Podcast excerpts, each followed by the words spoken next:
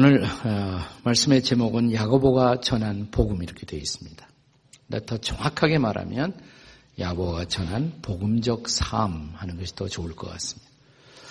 야고보서를 통해서 야고보는 복음 자체를 설명하기보다 복음을 받아들인 사람들의 삶을 이야기하고 있기 때문에 그렇습니다. 어떤 영어 유치원에서 있었던 일입니다. 어, 유치원 선생님이 아이들에게 두 손을 쫙 펴고 묻습니다. 어린이 여러분, 이걸 영어로 뭐라고 그래요? 아이들이 대답하기를 많은 아이들이 핑거요 이렇게 대답을 했습니다. 선생님은 다시 손을 웅크리고 물었습니다. 이건 또 뭐라고 그래요? 아이들이 대답하기를 안 핑거요. 깨닫지 못한 분도 있어요. 예. 아이들이 참 지혜롭습니다. 아이들의 타고난 영리함이라고도 할 수가 있습니다. 목사였고 유치원 교사였던 로버트 풀검이라는 분이 쓴 세계적인 베스트셀러 가운데 내가 정말 알아야 할 모든 것은 유치원에서 배웠다라는 책이 있죠. 네. 여러분 가운데 읽으신 분들이 많이 계실 것입니다. 이 책에서 저자는 이런 말을 합니다. 지혜는 대학원이라는 높은 산 꼭대기에만 있는 것이 아니라 유치원 아이들의 모래성 속에 있다.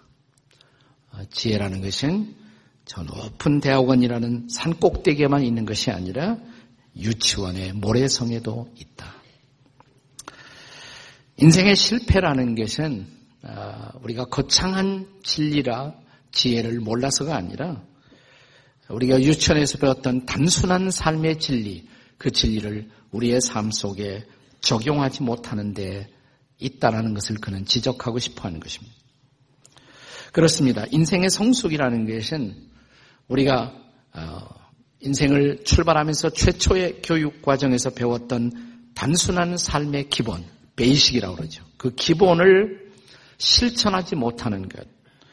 어, 그것이 결국 우리의 미성숙이고 성숙한다는 것은 그 기본을 우리의 삶 속에 행하는 것, 그것이 바로 성숙이 아니겠습니까?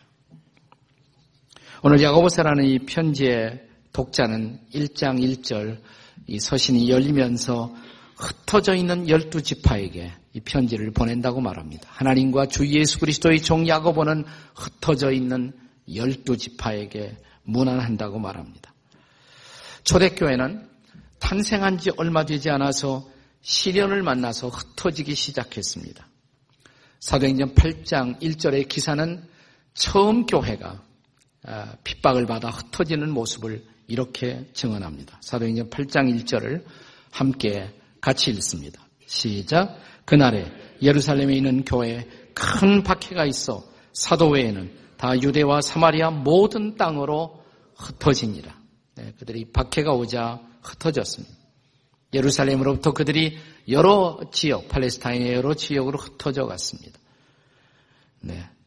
거기다가 그들이 소중히 여겼던 지도자 스테반의 순교 사건이 일어납니다. 그 후에 주의 백성들은 팔레스타인 땅을 떠나 더 먼 곳으로 흩어져 가게 됩니다. 사도행전 11장 19절을 보겠습니다. 사도행전 11장 19절입니다. 함께 같이 읽습니다. 시작. 그때 스테반의 일로 일어난 환란으로 말미암아 흩어진 자들이 베니게와 구브로와 안티오까지 이르러 유대인에게만 말씀을 전하는데 네, 여기 나오는 지명들은 이제 팔레스타인 지경 바깥에 더먼 곳들입니다. 베니게, 페니케라고 그러죠. 네, 이건 일종의 레바논 지역이에요. 구브로, 어, 사이프러스 섬입니다. 안티옥, 지금의 터키 지역입니다. 더 먼 지역으로 그들이 흩어졌습니다. 그러나 그 마지막 대목에 기록된 말씀을 주목해 보시오. 흩어졌지만 아직은 말씀은 이방인께 가지 못하고 유대인들에게만 말씀을 전하고 있었다. 그러니까 바울이나 그 밖의 사람들이 흩어진 사람들에게 가서 말씀을 전했지만 아직은 복음은 유대인 안에 머물러 있었던 것입니다. 왜냐하면 처음 제자들이 다 유대인들이었죠. 네. 자, 그들은 이제 복음을 받아들이고 예수를 믿었지만 그러나 아직도 예수를 따라가는 삶이 무엇인가 그 삶의 기본을 어, 정립하지 못한 그런 미성숙한 상태에 있었던 것입니다. 다시 말하면 기초는 배웠지만 성숙이 이루어지지 못하고 있었던 것입니다. 그들에게 믿음 이후에 성숙은 도대체 무엇이어야 하는가? 이것을 가르치기 위해서 하나님은 야고보를 일으켜서 바로 야고보 서신을 쓰게 하신 것입니다.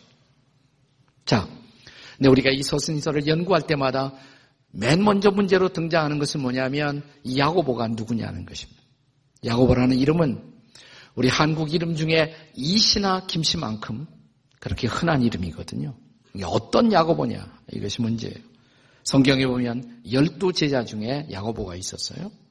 알페오의 아들 야고보. 열두 제자 중에 한 사람입니다. 그런가 하면 세베대의 아들 야고보가 나옵니다. 세베대의 아들 야고보. 이 야고보는 사도행전 12장에서 순교한 야고보일 것입니다. 그런가 하면 예수님의 열두 제자 가운데 가론 유다가 아닌 유다가 또 한 사람이 있었죠. 그 유다의 아버지 가운데 야고보가 있었어요. 그러나 성경학자들은 복음주의 학자들은 이 야고보가 예수님의 육신의 동생이었던 야고보였을 것이다. 대부분 그렇게 추정합니다. 그것은 이 편지의 내용으로 미루어서 아주 유대 사정에 정통하고 그리고 예수님 가까이 있었던 사람임에 틀림이 없다라는 그런 추정을 합니다. 우선 어, 이 편지를 보면 흩어진 열두 지파에게 쓴다. 유대인이 쓴 편지라는 것을 알 수가 있어요. 야고보 2장에 보면 유대인 회당에 대해서 언급하고 있습니다. 회당 생활에 익숙했던 사람. 그리고 우리가 야고보서의 교훈을 읽어보면 복음서의 어떤 부분과 비슷하다고 느끼십니까? 산상수훈하고 비슷하다는 느낌을 받지 않습니까? 마태복음 5장부터 7장까지의 그리스도인의 삶의 윤리를 가르치는 산상수훈과 매우 야고보서의 교훈이 일맥상통한다는 그런 느낌을 받습니다. 그렇다면 아마도 야고보서는 예수님의 산상 설교를 직접 들었던 어떤 사람일 것이다. 그리고 야고보서에 보면 아, 두 가지 교훈이 많아요. 기도에 대한 교훈이 많이 나와요. 그 다음에 또 하나는 경건입니다.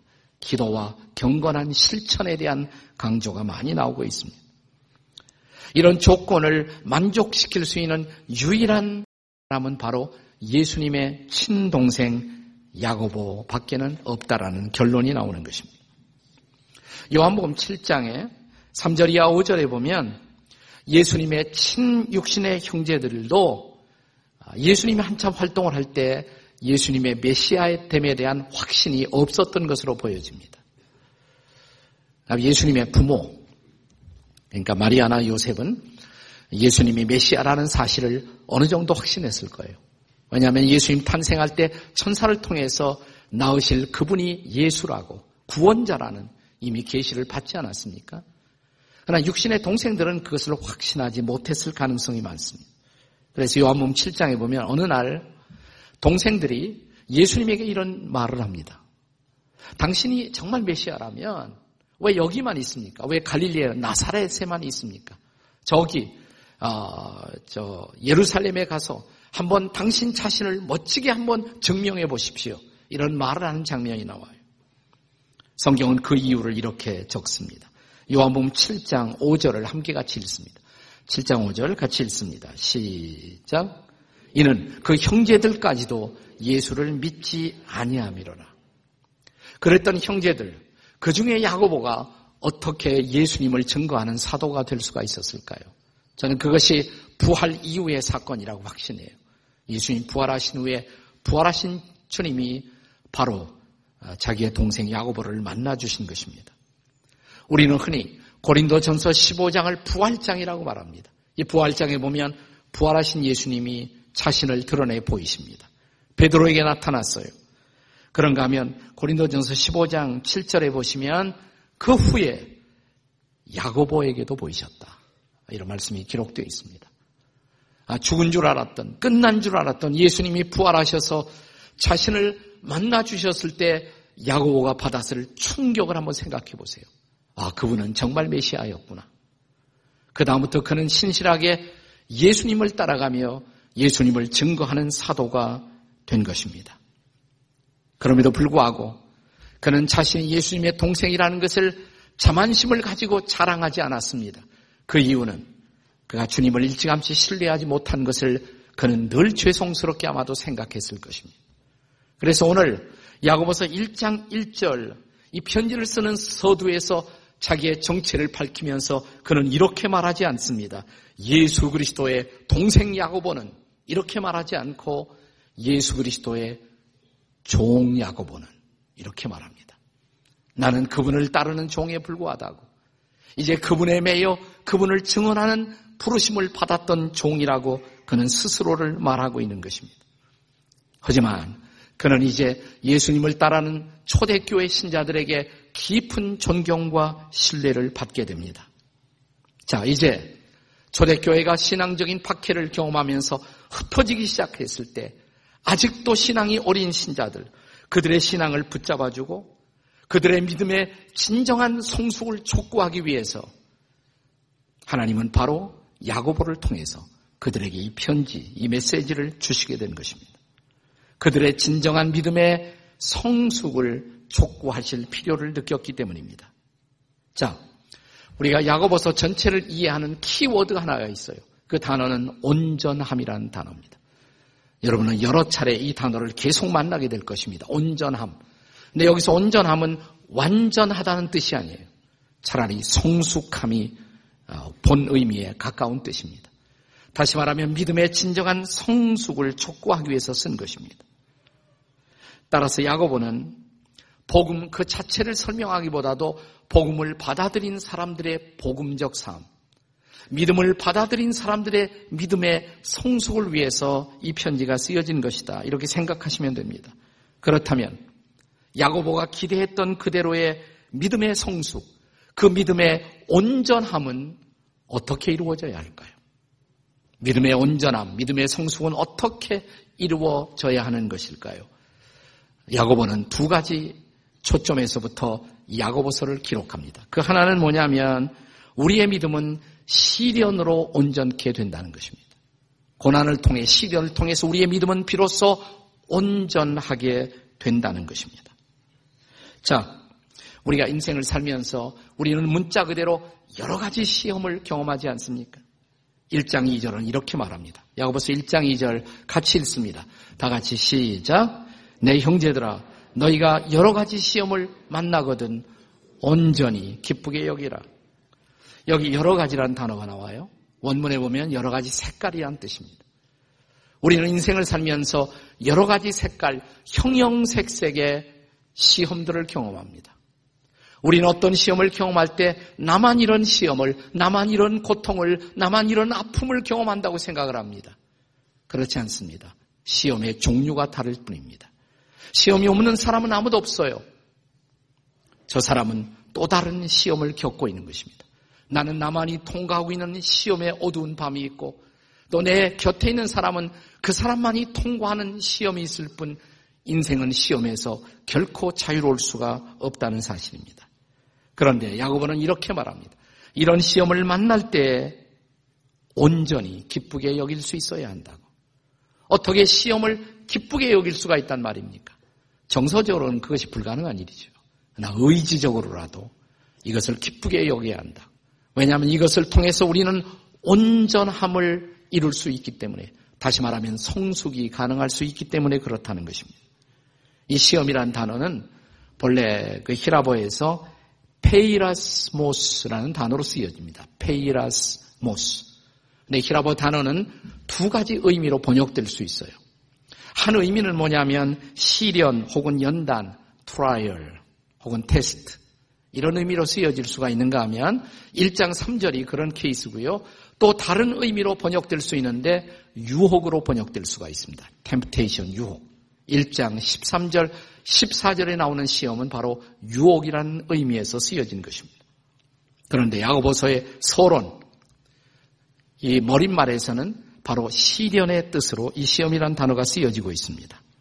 자, 일단 지금 믿음의 핍박을 받아 흩어지고 있는 성도들. 그들에게 야고보는 편지를 들어 이렇게 말하는 것입니다. 이것은 믿음의 시련이라고. 우리의 믿음을 테스트하는 것이라고.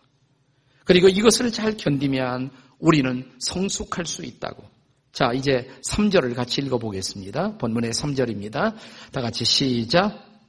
이는 너희 믿음의 시련이 인내를 만들어내는 줄 너희가 알미라. 믿음의 시련이라고 그랬잖아요. 이것은 믿음 그 자체를 실현하는 것이라고. 우리의 믿음을 연단하는 것이라고. 그리고 이것을 통해서 이 시험을 통해서 우리는 비로소 온전해질 수가 있는 것이라고. 여러분, 우리가 학교를 다니게 되면 학생으로서 시험을 비껴갈 수가 없습니다. 시험은 고통스러운 것입니다. 그러나 시험이란 통과 의례를 거치지 않고 아무도 학교를 지나갈 수는 없습니다. 여러분 과거에 학교 다닐 때 질문 하나 하겠어요. 나는 시험이 다가오기만 하면 가슴이 설레이면서 그 시험이 너무너무 기다려졌다 한번 손 들어 보세요. 아무도 없죠? 네, 그게 정상입니다. 그럼 또 하나 질문 드릴게요. 그렇다면 아무도 좋아할 수 없는 이 시험, 이것은 우리의 교육 제도 안에서 영원히 제거되어야 마땅하다. 이렇게 확신하시는 분 한번 손 들어 봐요. 그건 뭘 뜻합니까? 여러분이 제 두 가지 질문 앞에 다 손을 들지 않았다는 것은 뭘 의미합니까? 아무도 시험을 좋아할 수 없지만 그럼에도 불구하고 뭐예요? 시험은 필요하다는 것입니다. 네, 시험 치고 나면 내가 어떤 과목에 있어서 뒤떨어져 있는지를 발견합니다. 그 과목을 집중적으로 우리가 공부하면 전체적으로 성적이 업그레이드 되지 않습니까? 그것이 성숙이죠. 그것이 바로 향상인 것입니다. 동일한 이유 때문에 우리 하나님께서 저와 여러분의 인생 속에 시험을 허용하신다는 것입니다. 자, 그러므로 4절은 이렇게 말합니다. 자, 4절 말씀 우리 다 같이 읽겠습니다. 4절 시작. 인내를 온전히 이루라. 이는 너희로 온전하고 구비하여 조금도 부족함이 없게 하려 함이라. 여기 온전이란 단어가 두 번씩 쓰여지고 있지 않습니까? 인내를 온전히 이루라. 이는 너희로 온전하고 구비하여. 다시 말씀드립니다만은 이것이 야고보서를 읽는 열쇠이기 때문에 제가 강조하는 것입니다. 야고보서 열쇠가 되는 단어가 바로 온전함이란 단어입니다. 히라보에는 이 단어가 텔레이오스라는 단어로 쓰여집니다. 텔레이오스. 네, 이것은 완전이 아니에요. 완전이란 뜻이 아니라 뭐예요? 성숙한다. 멋추어라는 뜻을 갖고 있는 것입니다. 다시 말하면 이런 시험을 허용하시는 이유, 시험을 통해서 주님께서는 저와 여러분을 성숙시켜 가고 있는 것입니다. 지금 신앙의 박해를 경험하고 흩어져 가고 있는 성도들에게 야고보는 이렇게 말합니다. 이것은 믿음의 테스트라고, 믿음의 시련이라고. 이것을 통해서 우리는 온전해질 수가 있다고. 그렇다면 사랑하는 여러분, 시험이 올 때 우리가 해야 할 일이 뭘까요? 다른 거 없어요. 견디는 거예요. 견딜 수밖에 없어요. 그것이 바로 인내죠. 야고보서 5장에 가시면 7절이야 12절에서 그래서 바로 이 문제를 다시 다룹니다. 시련의 과제를. 거기서 일관성 있게 야고보가 강조하는 것 인내입니다. 참으라는 것입니다. 길이 참으라 이렇게 말합니다. 다시 말하면 그 현실에서 도피하면 안 된다는 것입니다. 직면해야 합니다. 여러분, 학생이 시험을 치르면서 시험지를 앞에 놓고 이렇게 기도하는 광경을 상상해 보세요. 하나님, 시험 안 치르게 도와주세요. 그건 좀 말이 안 되는 기도죠. 자, 시험지가 앞에 있으면 무슨 기도 하셔야 돼요? 시험 잘 치게 도와주십시오. 그 기도 하셔야 돼요. 그 시험은 비껴갈 수가 없어요. 그 현장에 그대로 있어야 합니다. 직면해야 합니다. 비껴가려고 도피하면 안 되는 거죠. 우리 인생의 사건이 마찬가지인 것입니다. 과거 어, 지금도 그렇습니다만 이스라엘과 아랍이 많은 그 전쟁을 치르지 않았습니까? 6일 전쟁이라는 유명한 중동 전쟁이 일어났을 때 실제로 있었던 일화라고 합니다. 한 미국의 대학의 클래스에서 일어났던 일이에요. 밤 사이에 어, 그 전쟁이 중동 전쟁이 발발하는 것입니다. 그 소식을 듣고 교수님이 좀 걱정이 됐습니다. 자기 클래스에 이스라엘 학생도 있고 아랍 학생도 있었거든요. 그래서 그 이튿날 클래스를 오프닝 하면서 이렇게 말했다고 합니다. 학생 여러분, 중동에서 전쟁이 일어나는 것을 아십니까? 근데 그 두 학생은 아마 몰랐던 것 같아요. 밤새 일어났기 때문에. 하지만 우리 그 중동 지역에서 오신 학생들이 있는데 나는 여러분이 흔들리지 않았으면 좋겠습니다. 나는 여러분들이 여기서 공부에 일단은 열중하셨으면 좋겠습니다. 그리고 먼 훗날 여러분의 조국에 기여하고 우리가 살고 있는 세상이 평화로운 세상이 되기 위하여 여러분들이 잘 견디고 수업에 열중해 주실 것을 기대합니다. 이렇게 부탁을 했어요, 교수로서. 근데 그 이튿날 두 학생이 다 결석을 했습니다. 이스라엘 학생도 또 아랍 학생도. 그래서 묻습니다. 그 두 학생이 도대체 어디 가느냐고 내가 그렇게 수업 잘 하라고 부탁했는데 친구들이 대답합니다. 이스라엘 학생은 전쟁에 참여하기 위해서 조국으로 갔다고. 아랍 학생은 어떻게 됐냐 고 그러니까 징집 영장 나올까봐 어디론가 잠적했다고. 여러분 이 전쟁의 결과가 어떻게 될지 짐작이 가지 않습니까? 네. 피하면 승리할 수 없어요. 네. 거기에 남는 자, 견디는 자가 결국 승리하는 것입니다. 그 현장에 있어야 합니다. 여러분 시험을 피하는 것은 결코 승리가 아닙니다. 시험은 고통이지만 시험은 어려운 것이지만 견디고 그 자리에 있고 거기에서 적용, 적응해야 합니다. 그리고 마침내 거기에서 성숙한 자로 일어설 수가 있어야 합니다. 이것이 바로 야고보가 말하는 야고보가 기대하는 믿음의 성숙인 것입니다. 왜 시험이 고통이 시련이 인생의 장에 다가오는가? 이것을 통해서 그 현장을 통해 우리가 성숙하기 위해서 그렇다면 참고 견디며 주의 도우심을 힘입고 성숙할 수 있는 저와 여러분이 되시기를 주의 이름으로 축복합니다. 옆에 여러분들에게 잘 견딥시다 한번 해보세요. 네. 자, 야고보서를 기록한 또 하나의 목적이 있어요. 그것은 믿음을 단련시켜 우리를 성숙시키기 위해서. 또 하나 두 번째는 우리의 믿음이 행함으로 온전케 되기 위해서라는 것입니다. 우리는 이미 야고보 1장에서 온전하다는 단어를 몇 차례 만났습니다. 우리는 2장에서 다시 온전하다는 단어를 또 만나게 됩니다. 자, 2장 22절입니다. 같이 읽겠습니다. 2장 22절 시작.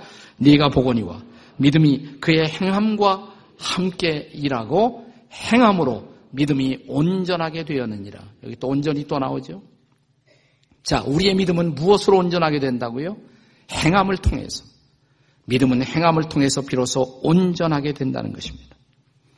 우리가 야고보스를 피상적으로 읽고 있으면 우리가 로마서나 갈라디아서와 매우 역행하는 교훈을 주고 있는 것처럼 오해할 수가 있습니다. 여러분 로마서와 갈라디아서는 비슷하죠. 이 두 권의 책을 읽어보시면 계속 강조되는 것이 뭐예요? 우리의 행함으로 의롭다움을 받을 수가 없다.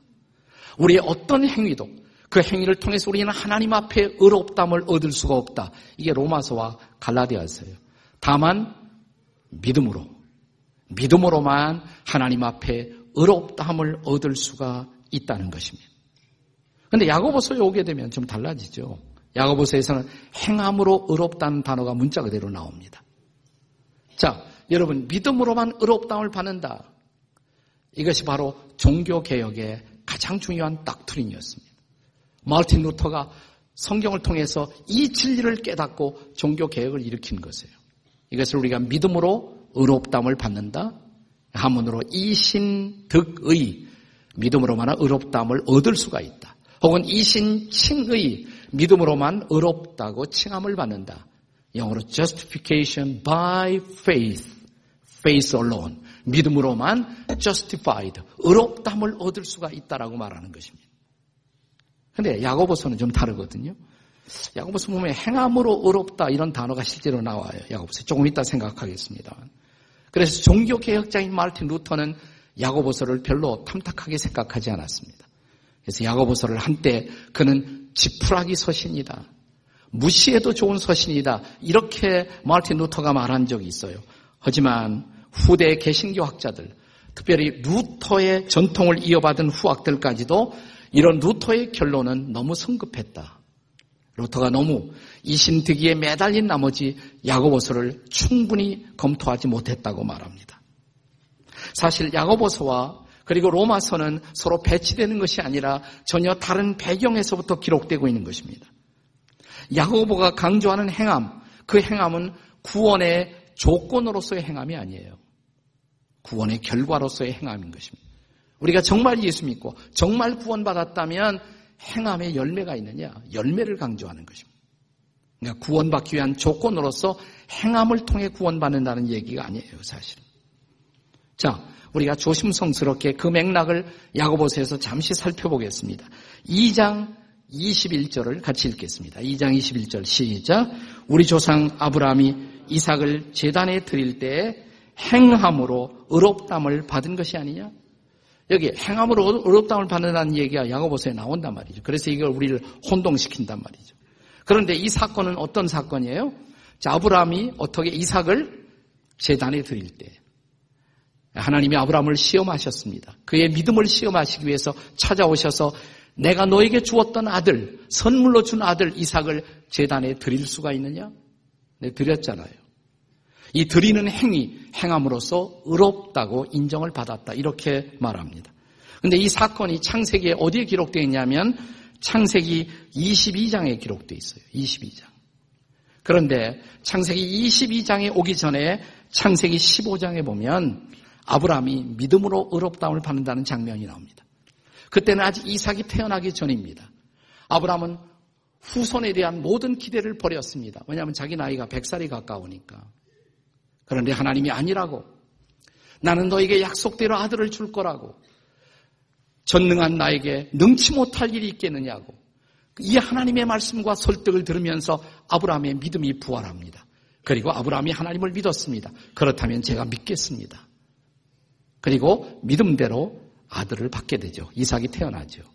이 사건 속에서 창세기 15장에 보면 아브라함이 믿음으로 의롭다을 받았다. 이게 처음 나와요. 믿음으로. 이게 이삭이 태어날 때 사건이에요.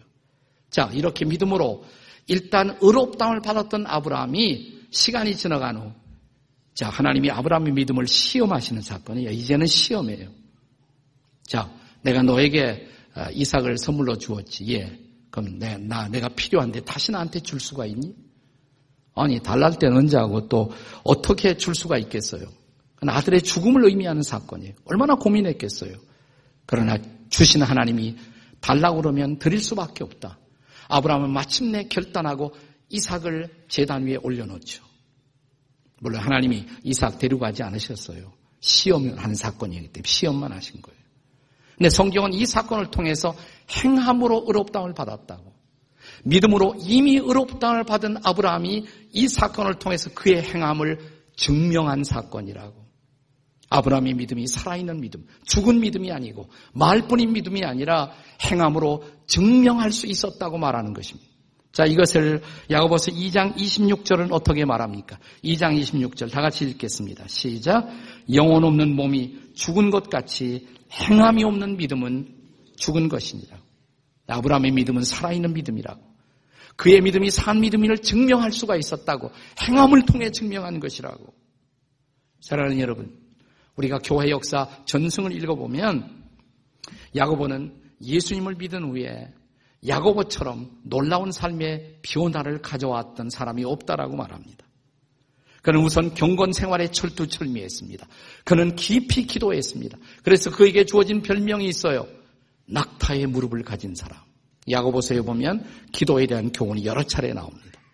또 하나 야고보는 경건한 실천에 힘썼습니다. 얼마나 이웃들을 돌아보고 약자들을 돌아보았는지 그에게 별명이 주어집니다. 그 별명이 뭐냐면 Saint James the Just 의인 성자 야고보 의인 성자 야고보 그는 의인으로 많은 사람들에게 불림을 받았어요. 자, 그래서 유달 야고보서에 보면 우리 주변에 연약하고 아파하고 힘들어하는 그런 불쌍한 이웃들에 대한 배려와 돌봄을 경건의 실천으로 야고보가 강조합니다. 1장 27절 읽겠습니다. 1장 27절 다 같이 읽겠습니다. 시작. 하나님 아버지 앞에서 정결하고 더러움이 없는 경건은 곧 고아와 과부를 환란 중에서 돌보고 또 자기를 지켜 세속에 물들지 아니하는 것이라. 죄만 안 짓는 것 이것이 경건이 아니라 고아와 과부를 돌아보는 것 이것이 경건이다. 자, 5장 1절이야 6절에 보면 가난한 노동자를 착취해서는 안 된다고. 그것은 의인을 죽이는 행위라고. 소위 부자들에 대한 그 부를 올바로 사용할 것에 대한 신랄한 경고가 나옵니다. 자, 5장 6절 보세요. 야고보서 5장 6절 시작. 너희가 의인을 정죄하고 죽였다. 신랄하게 경고를 해요. 그래서 약한 자를 돌볼 줄 알아야 한다고. 우리가 지난 주일이 장애인 주일이었는데 또 이틀 전인가요? 장애인의 날을 우리가 국가적으로 지키지 않았습니까? 자, 여러분, 여러분의 신앙의 증거는 주일날 교회만 오는 것이 아니에요. 자, 예배 끝나고 밖에 나갔을 때 내 주변에 장애인이 지나고 있습니다. 어떻게 지나가십니까? 시각장애인이 길을 못 찾고 있습니다. 그대로 지나가시나요? 우리의 믿음이 시험받는 순간이에요. 그 순간이.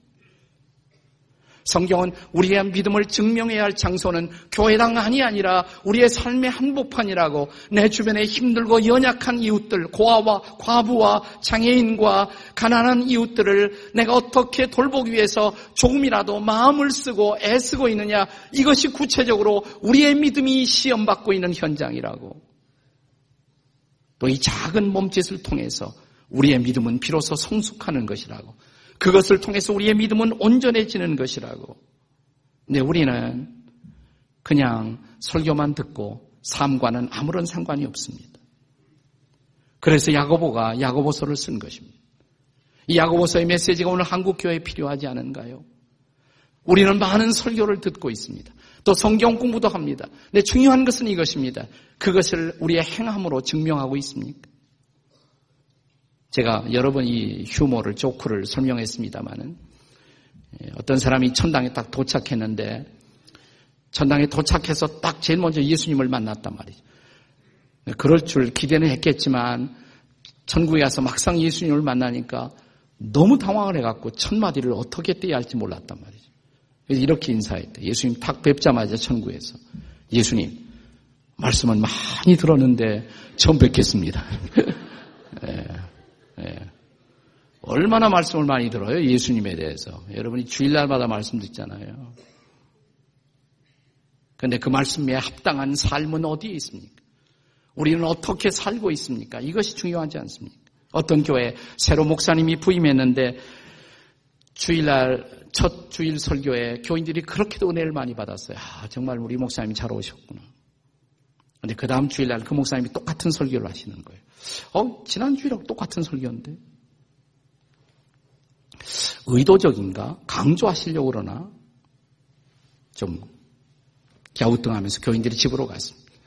세 번째 주일에 그 목사님이 똑같은 설교를 또 하시는 거예요. 이제 술렁이기 시작합니다. 뭐가 어떻게 되신 거 아니야? 어떻게 세 번씩이나 똑같은 설교를 할 수가 있단 말이에요. 누군가 용, 용기 있는 친구가 정식으로 목사님에 가서 묻습니다. 목사님 어쩌자고 세 번씩이나 똑같은 설교를 하시나요? 목사님, 그렇게 계속 반복하실 겁니까? 목사님 빙그레 웃으면서 이런 질문을 하더래요. 제가 설교를 하는 목적이 뭘까요? 여러분이 설교를 듣는 목적이 뭘까요? 그대로 살기 위해서가 아닙니까? 네, 저는 세 번씩 설교했지만 아직 제가 설교한 그 설교가 여러분의 삶 속에서 실천되고 있는 모습을 전혀 보지 못하고 있습니다. 그 말씀이 실천될 때 제가 새로운 설교를 시작할 것입니다. 사랑하는 여러분, 이것이 바로 야고보서가 기록된 이유입니다. 이것이 바로 야고보가 전한 복음이며 야고보가 기대했던 복음적 삶에 대한 기대라고 할 수가 있습니다.